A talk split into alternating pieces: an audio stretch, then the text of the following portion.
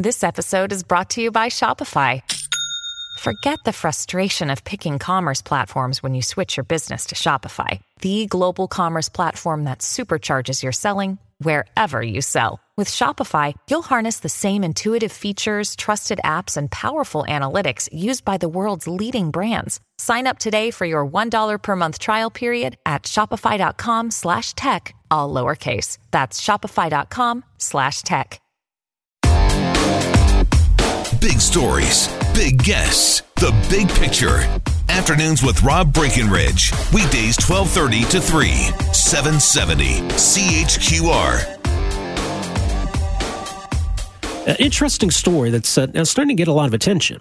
This concerns uh, the NAFTA uh, renegotiations, and the government's been holding hearings on, on various issues related to NAFTA. One of them has been the issue of copyright law and how that factors into to uh, to NAFTA. Now, one of the big telecom companies in Canada is, is Bell. And Bell's weird because Bell's a broadcaster. They're also an internet service provider. There are, there are a lot of things, but they're pretty big. So you had Bell and Rogers, which is another big similar company, offering their, their thoughts on all of this. And Bell shocked a lot of people with what came across as a fairly radical proposal. Uh, in sharp contrast to, to Rogers, which really argued for nothing of the sort. And it is also curious that would come up in the context of NAFTA renegotiation. I guess if the government wants to do this, or Bell wants the government to do this, then maybe we should do it separately, table legislation, do it in a much more transparent way. But this is basically what it comes down to. Bell is worried that there's too much piracy that exists in Canada, and they want the government to block Canadians' access to piracy websites. Well, how would they do so? Essentially, what they envision is that the C R T C would create a list of what they consider to be piracy websites. Internet service providers would be bound by law to follow that list and block access to all of those websites. Now, what's also concerning is that there wouldn't necessarily be a way to know what's on the list or to challenge if you ran a website that you felt was unfairly being labeled a piracy website. It would be blocked. That would be that. Now, I don't know if the government's open to this at all, but uh, it certainly is is uh, an idea that de- deserves a lot more discussion. So to that end, joining us for some thoughts is uh, Michael Geist. He's Canada Research Chair in Internet and E-Commerce Law at the University of Ottawa, where he's uh, also a professor of law. Writes about these issues at his website, michael geist dot c a. Doctor Geist, welcome to the program. Thanks so much for having me. Now, it's interesting because even outside of NAFTA renegotiation, I suppose Bell could just ask the government to do this. So how does this all tie into NAFTA? Well, all of this came about actually through hearings that the, that the Parliament's been holding on NAFTA renegotiation. They've been inviting various stakeholders to give their priorities and, in a sense, try to help inform the Canadian positions on these negotiations. And, in fact, I was even asked and had a chance to appear before the committee a week or so ago. When Bell appeared, they appeared actually alongside Rogers, and but the two companies took very different positions. And it was at that hearing that Bell, I think to the surprise of many, uh, put forward the prospect of essentially North America-wide website blocking in Canada to be overseen by the C R T C of all groups with no judicial oversight. This is seen as something that would fall outside the judiciary, plus the full criminalization of copyright. These are, as you mentioned, pretty radical suggestions, the sort of things that if they were brought up, I think, in a domestic context, would face backlash. And this this feels, and part of the problem here, I think, is this, this feels like an attempt to try to get something that wouldn't happen domestically through the back door of a trade negotiation. Yeah, which isn't how it should be done. Uh, certainly, if, if they believe this is needed, we should be able to have a debate about this. Now, there there are laws that exist, and if, if I have a website where I'm offering streaming or available for download content that belongs to Bell Media, it's not as though they don't have recourse, right? Oh, that's absolutely the case. And in fact, here in Canada, we have some of the toughest anti-piracy rules, especially for sites that are hosted here. One of, I think, the most questionable things that, that Bell raised during that hearing was the claim that somehow Canada is seen as a piracy safe haven, and that you get companies or sites that are setting up shops specifically in Canada because of the legal rules. And yet, as Bell surely knows, because they argued for it and specifically pointed to these rules when they were being created, we have what's known as an enabler provision that allows rights holders to go specifically after websites that are hosted in Canada that are enabling or facilitating infringements. And so the notion that somehow Canada is a piracy haven when it has some of the toughest anti-piracy laws for sites that are hosted here strikes me as completely inaccurate.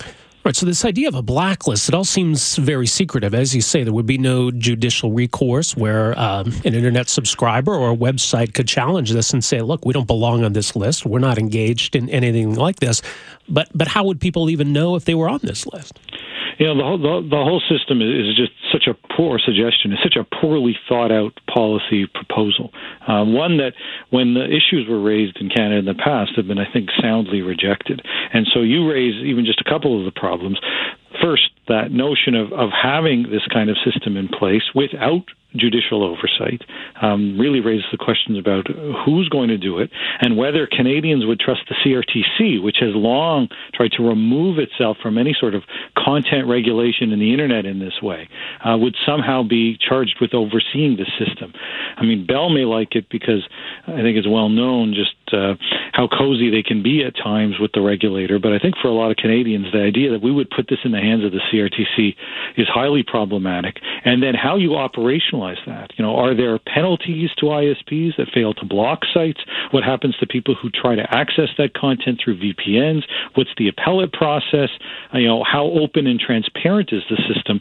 Raises all sorts of issues, because one of the things rights holders may say is, we don't want to advertise this content or advertise the identity of some of these sites, because if we do, people will know where to find some of this right. content. And so there's a bit of a catch twenty-two there. What about for Bell itself? Because they're, of course, a broadcaster, a content rights holder, but they're also an internet service provider. Could they do this on their own and decide, well, if you're a Bell internet user, uh, certain sites are going to be blocked because we deem them to be piracy websites? No, I don't think they can. In fact, the issue of whether or not I S Ps could then took it, took upon themselves to block content has been raised before the C R T C before.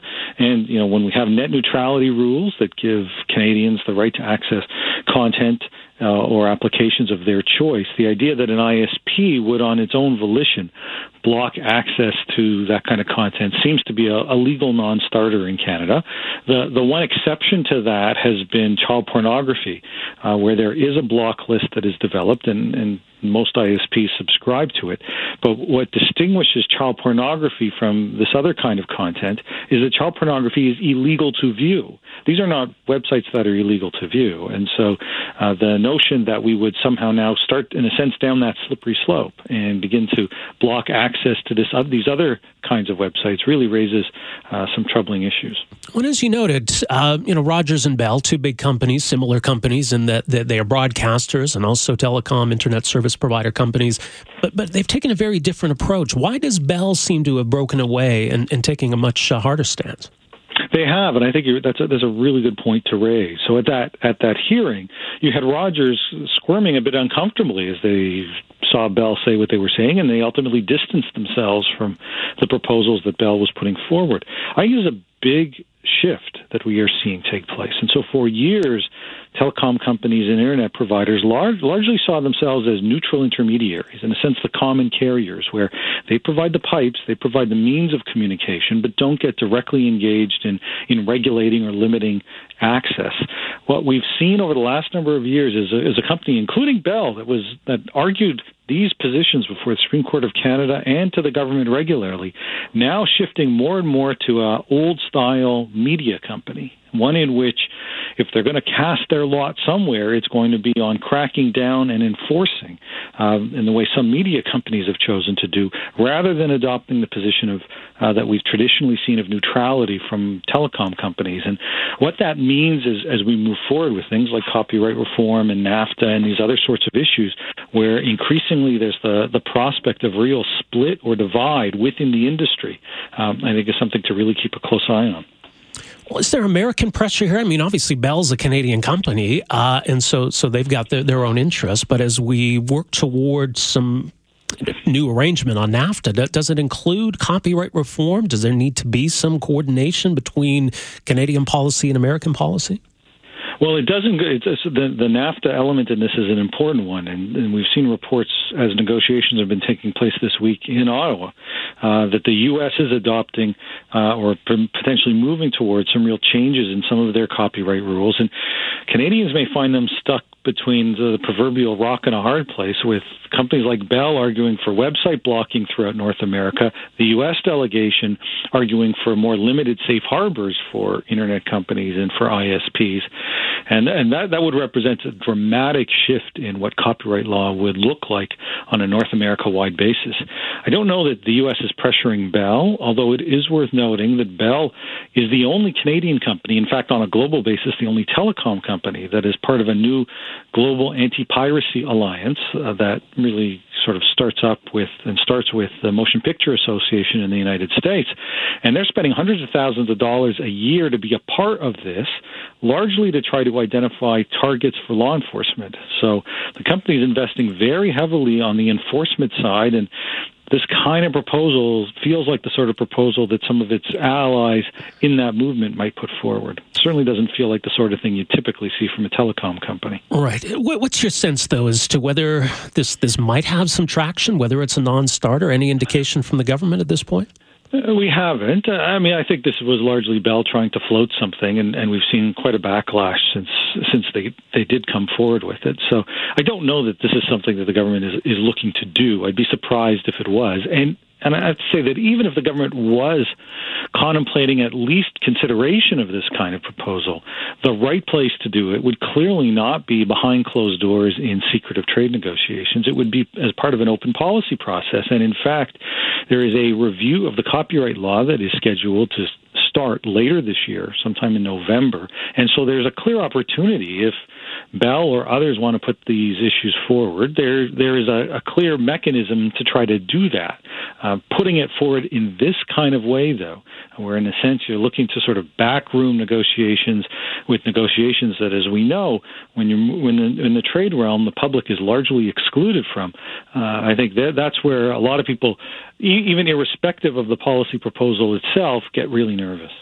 Yeah, no kidding. Well, more analysis on all of this, again, as mentioned, michael geist dot c a. Uh, Doctor Geist, thanks so much for joining us here today. Really appreciate the insight. Oh, it's my pleasure. Thanks for having me. All right, that is Michael Geist, Canada Research Chair in E-Commerce and Internet Law at the University of Ottawa.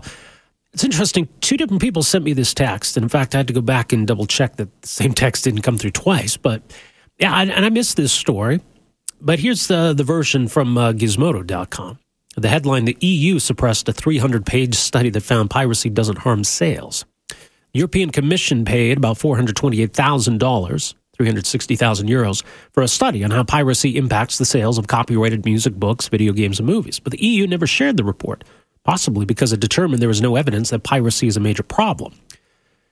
Uh, the report was submitted, three hundred four pages, Uh, to the E U in May of twenty fifteen. It concluded that, quote, in general, the results do not show robust statistical evidence of displacement of sales by online copyright infringements. That does not necessarily mean that piracy has no effect, but only that the statistical analysis does not prove with sufficient reliability that there is an effect. So that's interesting. Now, look, here in Canada, we have laws against piracy. And if I set up robs cool t v shows dot com and I'm streaming or making available for download all sorts of content that others own, well, they're going to come after me. I'm sure they will, and they may have good cause to. But we've already got laws that deal with that, so what, what do we need this for? Anyway, four oh three, nine seven four, eight two five five is our number. We are back with more right after this.